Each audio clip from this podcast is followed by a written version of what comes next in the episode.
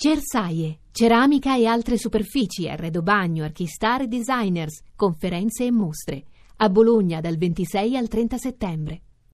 E allora salutiamo, salutiamo nel, nell'alba di Rio de Janeiro e per questo lo ringraziamo in modo particolare eh, Lupa Pancalli, eh, che è il presidente del Comitato Italiano Paralimpico. Buongiorno Pancalli.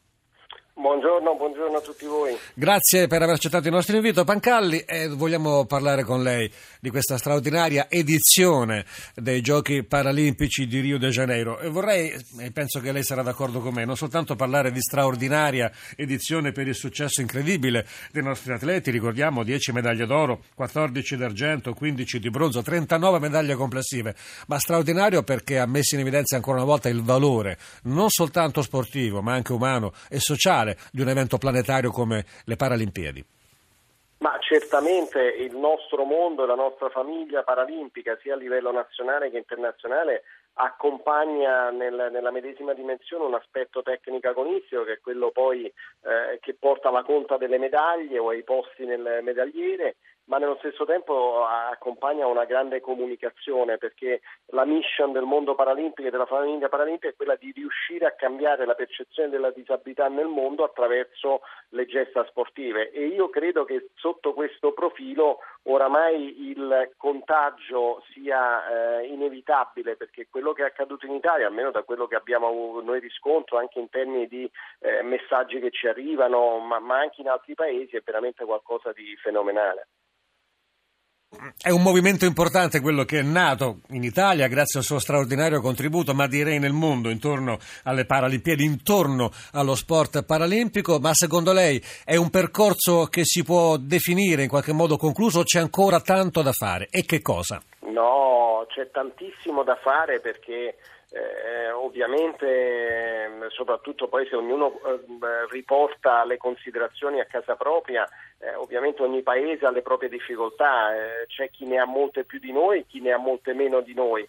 È chiaro che il, il, percorso non è concluso, è concluso rispetto ad una prima parte che insomma, ci ha visto con grande umiltà, sacrifici, dimostrare che il nostro paese, anche con molte eh, risorse in meno rispetto a paesi che ci hanno sopravanzato, siamo riusciti ad arrivare noni, a dare un, dettare un messaggio straordinario anche grazie a tutti voi che avete amplificato quello che sta avvenendo e è avvenuto a Rio ma nello stesso tempo io ho un'altra consapevolezza e non potrebbe non essere così se, se, uno è un uomo un dirigente sportivo vero. Le medaglie sono importanti per carità di Dio, però io voglio pensare a tutti quei ragazzi e ragazze disabili di questo paese ai quali manca ancora la possibilità di praticare sport e un'offerta sportiva. E bisogna partire dalle infrastrutture, bisogna partire dalla, eh, dalla, dal, dai tecnici, dai percorsi di formazione, bisogna partire dalla consapevolezza che investire attraverso lo sport e nello sport significa investire sul capitale umano di questo paese. E un paese non cresce soltanto quando cresce il PIL, ma cresce anche quando cresce la cultura del paese, gli uomini e le donne di questo paese. Ci sono state tante bellissime storie poi da raccontare in questi giochi olimpici di Rio e credo che eh, molte altre dobbiamo attenderci, addirittura vado ancora oltre per eh, la prossima edizione di Tokyo, Presidente. Ma storie straordinarie, vedete io, ma, vostri colleghi n- nella conferenza stampa conclusiva di, di, di ieri sera ho detto, vedete, tutta la nostra famiglia, che io mh, intenzionalmente continuo a parlare di famiglia paralimpica e non di comitato paralimpico, poi è legata insieme da un fil. Tutti noi siamo passati attraverso elementi, momenti drammatici che possono essere un incidente, un trauma eh, sportivo come può essere capitato a me, una patologia o qualsiasi altra cosa. E questo ci fa capire, eh, fa capire loro, il, il, il plurale è improprio perché sono troppi anni che non sono più a rete, però fa capire che nel momento in cui si scende in vasca, su una pedana di schermo, eccetera, si sta vincendo per se stessi, ma bisog- tutti, siamo consapevoli, tutti sono consapevoli che quella vittoria serve anche a qualcun altro. E io credo che l'immagine che sintetizza questo mio pensiero è l'abbraccio fra Martina Caironi e Monica Contraffatto nel, nella finale dei 100 metri piani sì. per amputati, perché lì c'è la sintesi, no? un'istantanea, un'immagine che racconta quello che vi dico, una Monica Contraffatto che quattro anni fa guardava Martina Caironi, lei aveva subito l'amputazione di un arto da poco tempo per un colpo di mortaio in Afghanistan e guardando Martina Caironi da Londra diceva voglio diventare come lei. Monica Contraffatto stava a Rio, ha gareggiato con Martina e è arrivata terza. Ecco, quel messaggio di Martina che partiva da Londra è arrivata in un letto d'ospedale a Monica, è quello che tutti noi vorremmo poter fare attraverso le medaglie. In effetti è una storia emblematica. Alberto Cerruti a queste parole del Presidente. Tutti i successi sono importanti, sono bellissimi da Zanardi in avanti, ma io credo che questa sia stata l'emozione più grande. Anche per lei, Presidente, è stata l'emozione più grande di queste Paralimpiadi? Assolutamente sì. Devo dire che mm, mai, forse sto invecchiando pure io, sto diventando grande, mai avrei pensato di potermi commuovere tante volte perché poi insomma io ho tentato e in parte ci sono riuscito di stare ovunque gareggiavano i ragazzi facendo ore e ore interminabili di traffico eh, a Rio eh, penso che tornando a Roma il traffico romano mi sembrerà nulla rispetto a quello che abbiamo vissuto però è un'emozione grande, un'emozione grande perché sappiamo perfettamente i sacrifici che ci sono dietro questi risultati, i sacrifici fatti dalle famiglie di questi ragazzi, da questi ragazzi, dalle loro società sportive, dalle federazioni, però ripeto è la dimostrazione di come poi se uno ha tante idee, se, se, si hanno tante idee, anche se con meno risorse, poi si riescono a fare anche dei capolavori. E la cosa più grande, accanto all'emozione, è che poi questo ci è stato, dire, riconosciuto dall'organismo internazionale da altri paesi. Cioè io al villaggio olimpico, passeggiando, spesso venivo fermato da presidenti e colleghi di comitati paralimpici che mi chiedevano come aveva fatto l'Italia in 15 anni a passare dal 33 posto al nono posto. E quindi insomma, mm, insomma da, ho, ho, un pezzo di orgoglio di, di, di, italian, di, italiano insomma, in tutto questo. Eh sì, confermiamo la classifica che Luca Pancalli ci ha illustrato, Italia nona alle Paralimpiadi eh, di Rio de Janeiro con la Cina, la Gran Bretagna e l'Ucraina nei primi tre posti, quarta alla delegazione degli Stati Uniti. Eh, Paolo Casarin, storie ma soprattutto il diritto, io credo, sì, le Paralimpiadi lo riaffermino con chiarezza il diritto a fare sport. Sì, io ehm, così, eh, avendo assistito a molte di queste gare, non posso che, che ringraziare Pancalli proprio, perché non c'è solo la voglia di questi atleti menomati di fare, di fare sport, ma c'è anche l'organizzazione che trapela benissimo da quello che ci ha detto questa mattina. Quindi eh, direi che queste sono delle gare in cui basterebbe far vedere più che le gambe o, o tutto quello che serve per correre e spostarsi, vedere il viso di questi atleti, perché attraverso la rappresentazione di questo viso così, così, felice che va verso un traguardo che sarà arrivare magari ottavi o ventiduesimi, si vede proprio la, la felicità della rinascita. Questi sono atleti rinati che hanno avuto la grande gioia di poter nascere due volte e questa seconda volta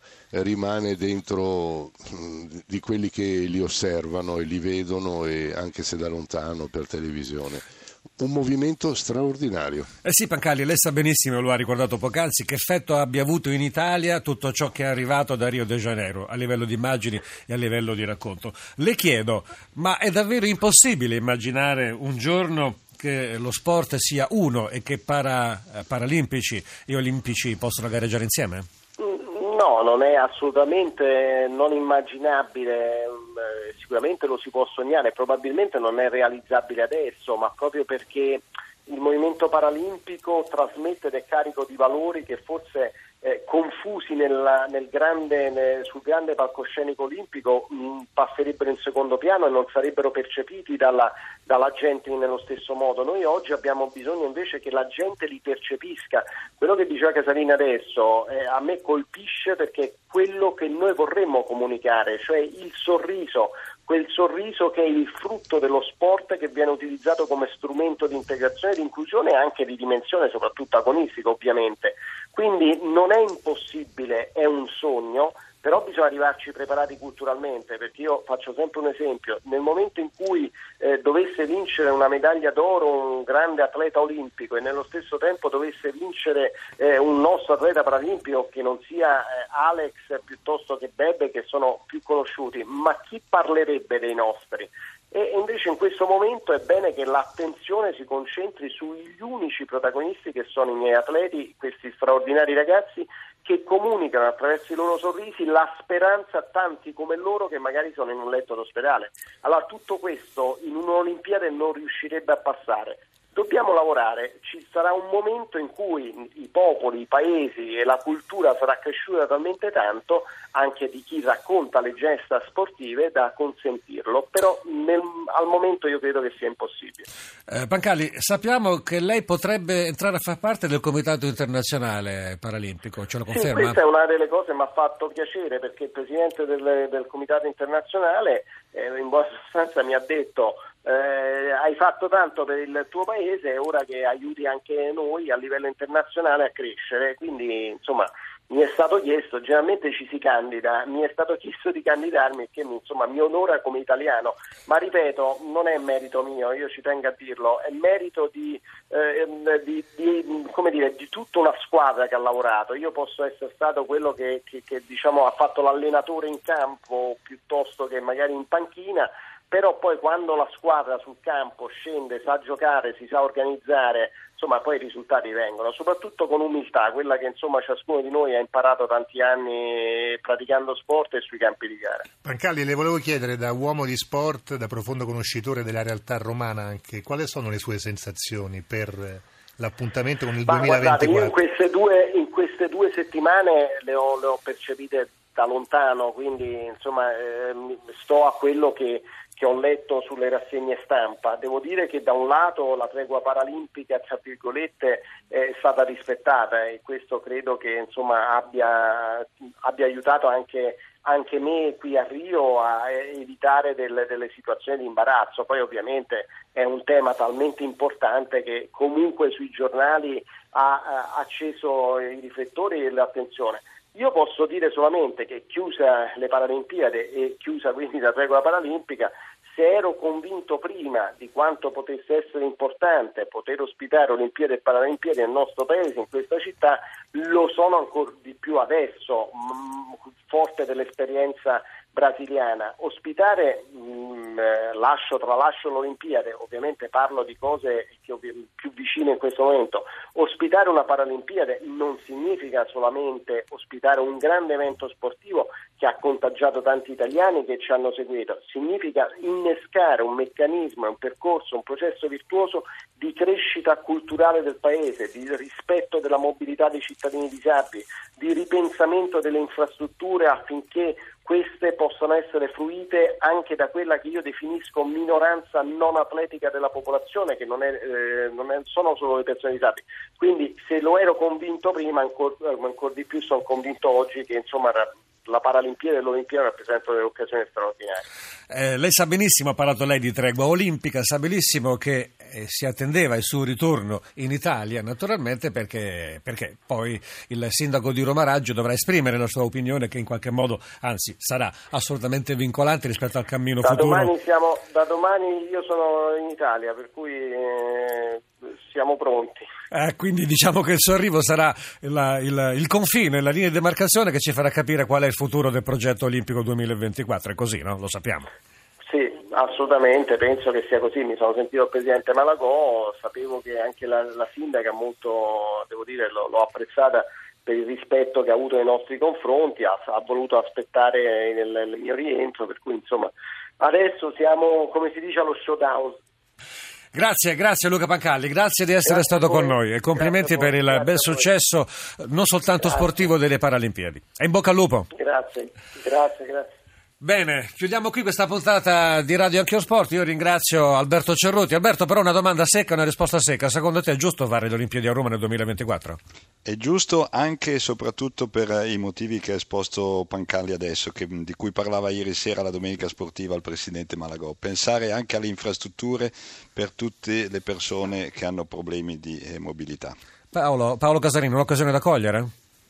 Sì, assolutamente, soprattutto sarebbe una grande occasione per ridurre il gigantismo inutile delle, di tutto quello che gira attorno alle Olimpiadi per, fare, per, cominciare finalmente a fare delle Olimpiadi dove i, primatori siano gli atleti e non questi miliardi di persone attorno che costano solo soldi. Grazie, grazie a tutti, grazie a voi di averci seguito. Tra poco la radio ne parla dopo GR1. Grazie a Fulvio Cellini, Antonello Piergentili, Roberto Guiducci per la parte tecnica, Antonio Dondi, Alessandro Mattiolo per l'organizzazione, Ombretta Conti in regia. Appuntamento per lo sport con A Tutto Campo alle 15. Rimanete su Radio 1.